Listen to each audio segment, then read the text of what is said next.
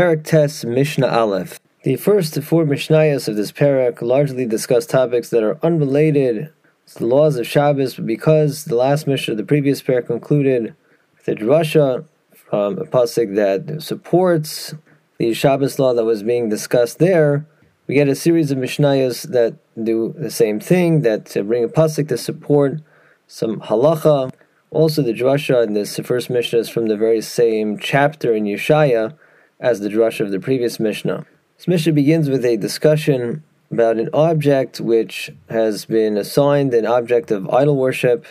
Somebody went and, let's say, worshipped it as a false deity. When an object is designated as an object of avodah zara, that triggers several halachos, including that person may not derive any kind of benefit from it. It's supposed to be destroyed. In addition, the Rabbanan decreed that an object of idol worship be deemed a source of tumah. So certainly that at the very least means that if a person comes into direct contact with an object of idol worship, he's rabbinically considered tameh. There's a dispute between the Rabbanan and Rabbi Akiva regarding the precise nature of the rabbinic tumah that applies to an object of idol worship. The Chachamim say that the rabbinic decree was to regard an object of avodah zarah as if it is a dead, sheretz creature. It is that the only way to become tameh from it is through direct contact. However, Rabbi Akiva takes the position that the Rabbanan imposed a more severe level of Tumah.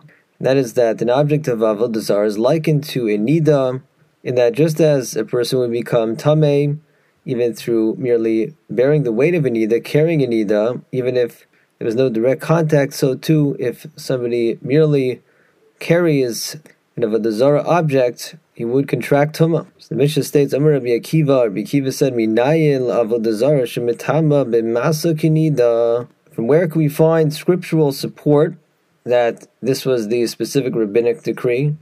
That we again regard the Avodah object as if it's Tameh the level of a Nida. And so again, if one were to merely carry the Avodah object, even without touching it, the person would contract Tumah. Kiva says, Shenemar, allusion to this can be found in the pasuk in Yeshaya, which states that in a future time, people will completely reject their avodah zarah objects. Says there, tizreim kemodava, you will cast them, the idolatrous objects, away, as you would a nida. Tzei tomar lo, you'll say to it, go out. I mean, just like a nida, because of her state of tumah, has to be separate from her husband, and from taharas, from kachim, from things which can't become tameh. So too, you will want to keep a distance from the objects of Avodah Zarah, you'll totally cast them aside, reject them. So Kiva expounds the apparent analogy between an object of Avodah Zarah and a Nida.